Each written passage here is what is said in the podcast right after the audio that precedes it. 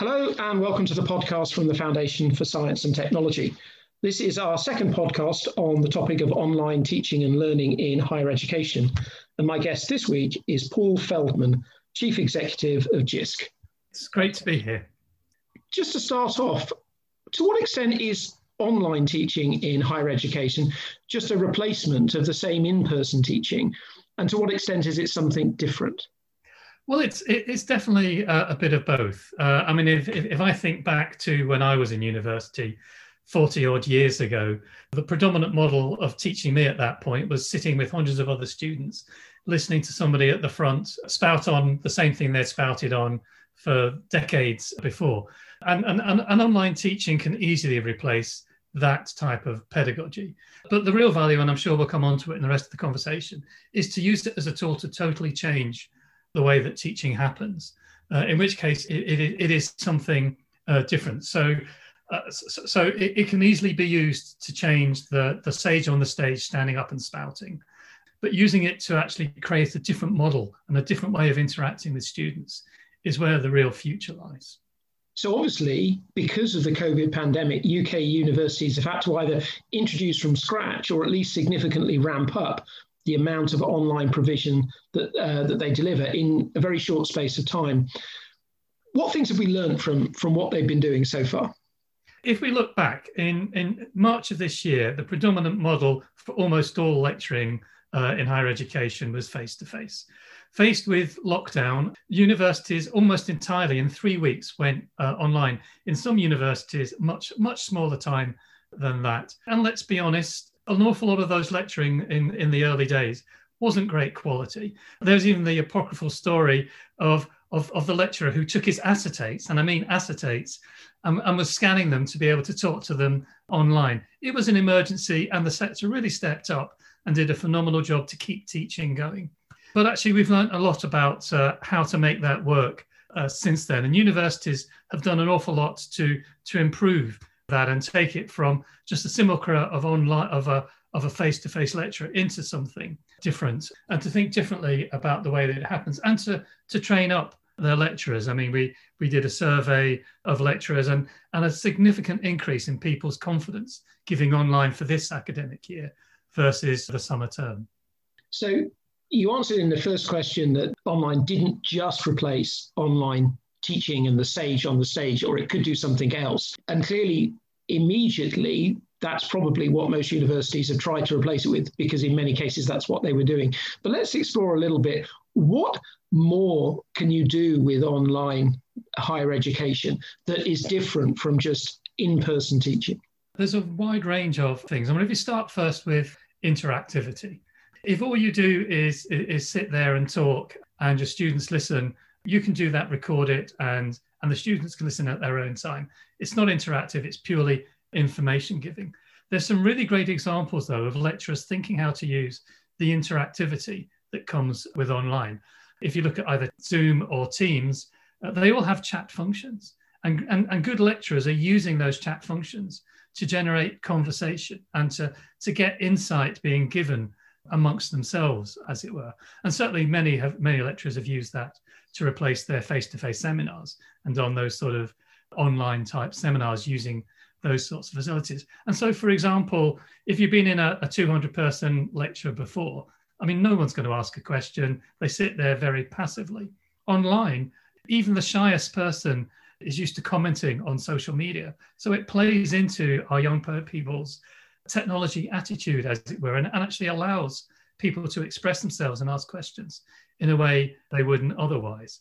And again, we'll, we'll come on to it in terms of the future of education. I mean, our, we believe there will be a shift uh, in coming years from a passive lecturer led teaching to a student led teaching, where students take the materials in the way that, that suit them through various means. And again, it's the just thinking about that pedagogical model of what is the lecturer doing in terms of imparting information and what is the lecturer doing to really challenge and, and to check out their critical thinking and to give them those critical thinking skills and to challenge their understanding. And we think the best models will be very much around using the FaceTime, whether it's online or face to face, to do that challenge. Lecturers really challenging students on their understanding and use online as to, to actually save that time of the standing up and lecturing. And how much of what you've seen happen so far do you think will stay with universities once the COVID pandemic has passed? And I mean primarily for in person residential students as opposed to people who are already yeah. learning at a distance.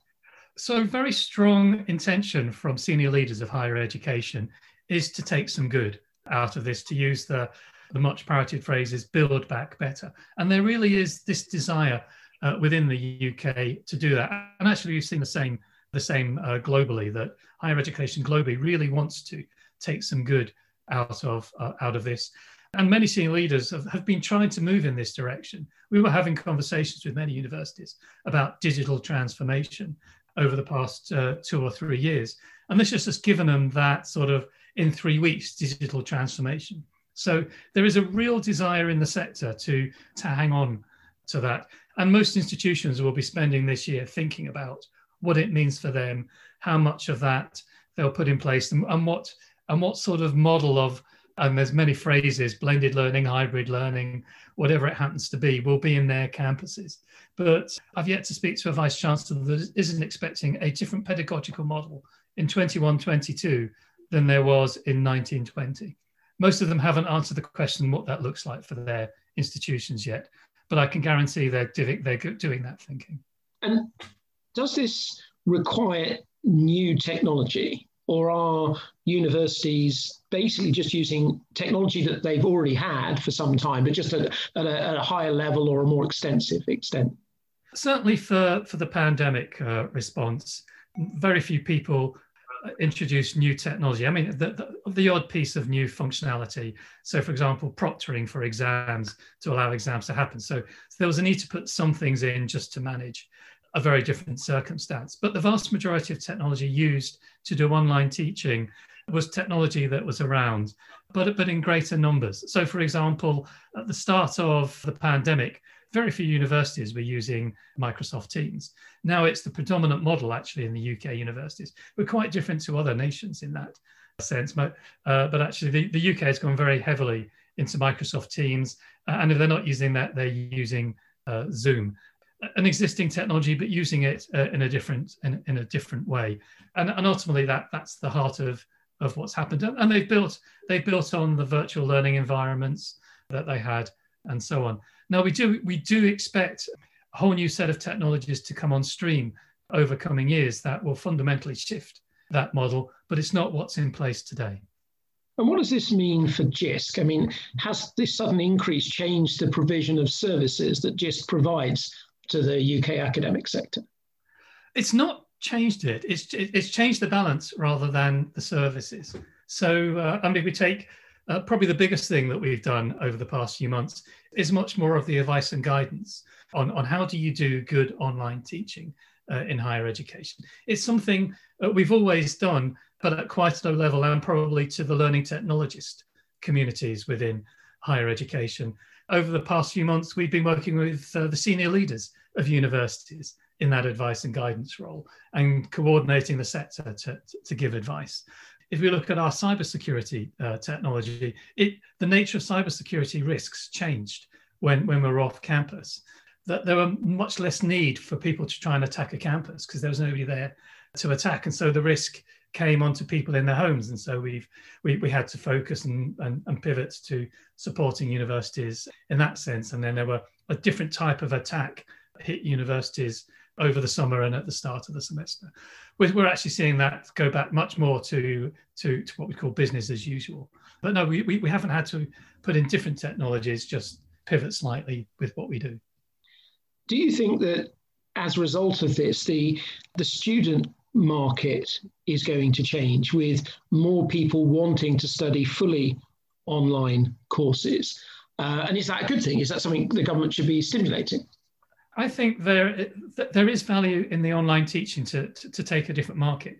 I mean, our own belief is that the 18 year old leaving home for the first time, wanting a degree, is going to continue. That this might change the way we teach people, but we'll still be teaching people on campus because they want that campus experience They want it as the way to get away from home, to learn how to be an adult, to, to get a different experience, a maturing, growing up experience. And, and that will continue, and online is just a different way to do it. But if we step back and look at the, the, the economy, and, and this is where the that's coming back to the government question, we, we know there is a real need now, particularly uh, over COVID, but also the impact of the fourth industrial revolution on many jobs is going to require people to rethink and retrain. So it, it's the lifelong learning need where you can't go away for three years. You can't, if you've got a family and a house, you can't stop work for three years to get a degree. Uh, you need you, you need to be able to retrain and, and get different qualifications sympathetically to your life. And so online is a great way to do part-time learning, for example.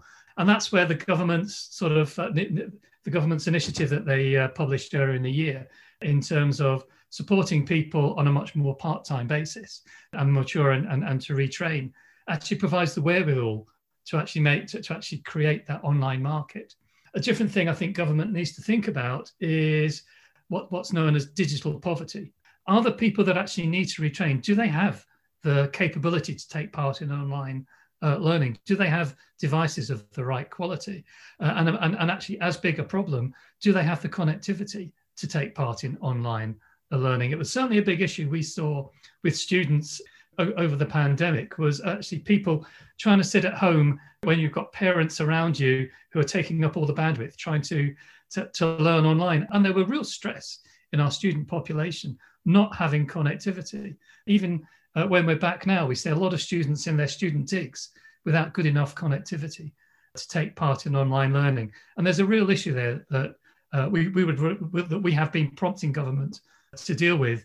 And certainly, the Michael Barber, the chair of Office for Students, is carrying out an exercise on what good online teaching looks like, well, how the sector needs to respond. He's certainly come up with digital poverty and data poverty uh, aspect of that as a key issue for government to step up and challenge and we support that. And what's the role in JISC of all of that? Obviously, for broadband and, and supplier services in private accommodation, that's not your problem, but across yeah. campuses, you're definitely involved. So, how can you see what you need to change uh, over the coming years? Is it just steady as you go, it increases, or are we looking at a bit of a step change here? We think there needs to be some some form of step change. I, I mean, absolutely, uh, as you say, through the Janet network, we provide unrivaled capability into campuses. So campuses should never have connectivity issues. And with EduRoam, uh, which is a, a, Wi-Fi standard, people can roam between campuses and and, and, and get Wi-Fi anywhere re- really easily.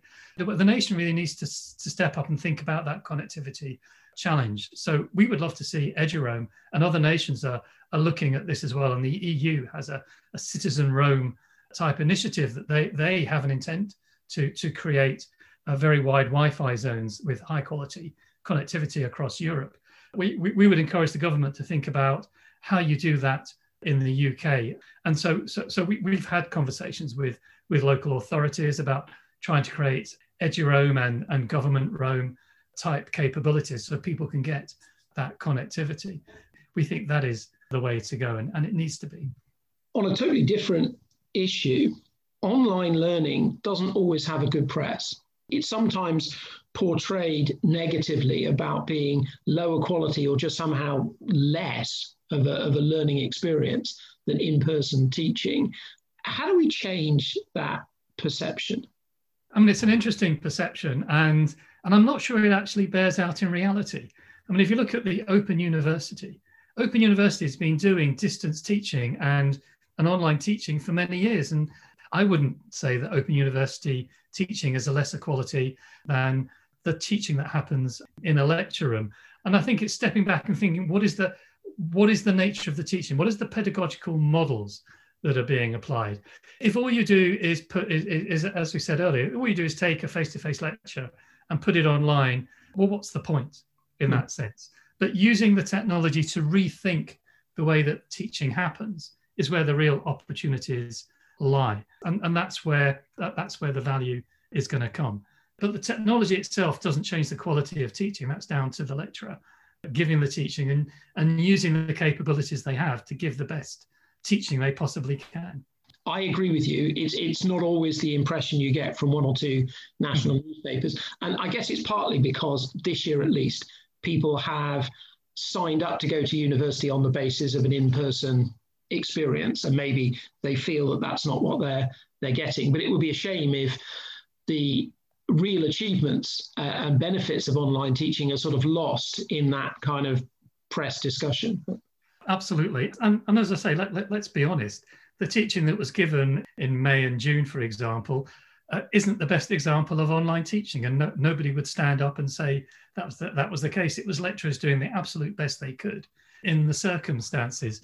I think there's a much higher quality of teaching happening in on our campuses today. They're much more able to use the facilities uh, around them. So students that haven't been able to get on campus because they may be vulnerable, for example, will not be having a great uh, experience. But most universities are trying to understand how they can bring, how they can safely bring the physical into the virtual. So being able to have, if you're an engineer, being able to get into a lab and do your engineering, a doctor, someone training to be a doctor, being able to to actually get hands-on time time with patients is is critical, and and online isn't going to uh, replicate, can't replicate that that need for real experience and uh, of, of, of your subject.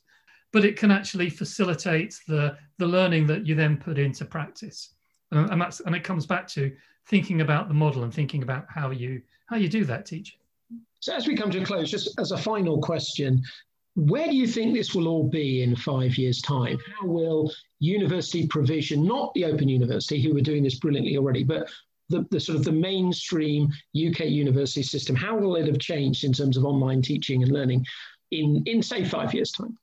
We believe that we will see this steady move to much more student-led learning. So, so students in charge of of picking up the, the, the material and, and the universities and, and, and, lecturers providing much more of their, their knowledge on, online for students to, to pick up and use on the way and, and a much more contact time spent in seminars or what we call active based learning. So students being given in groups or individually tasks to carry out to explore their learning. So, so a pivot from sitting in lecture rooms to much more seminars, tutorials, uh, project and task based, which is a move that the sector's been on anyway over the past few years. And I think COVID is just going to really accelerate that model.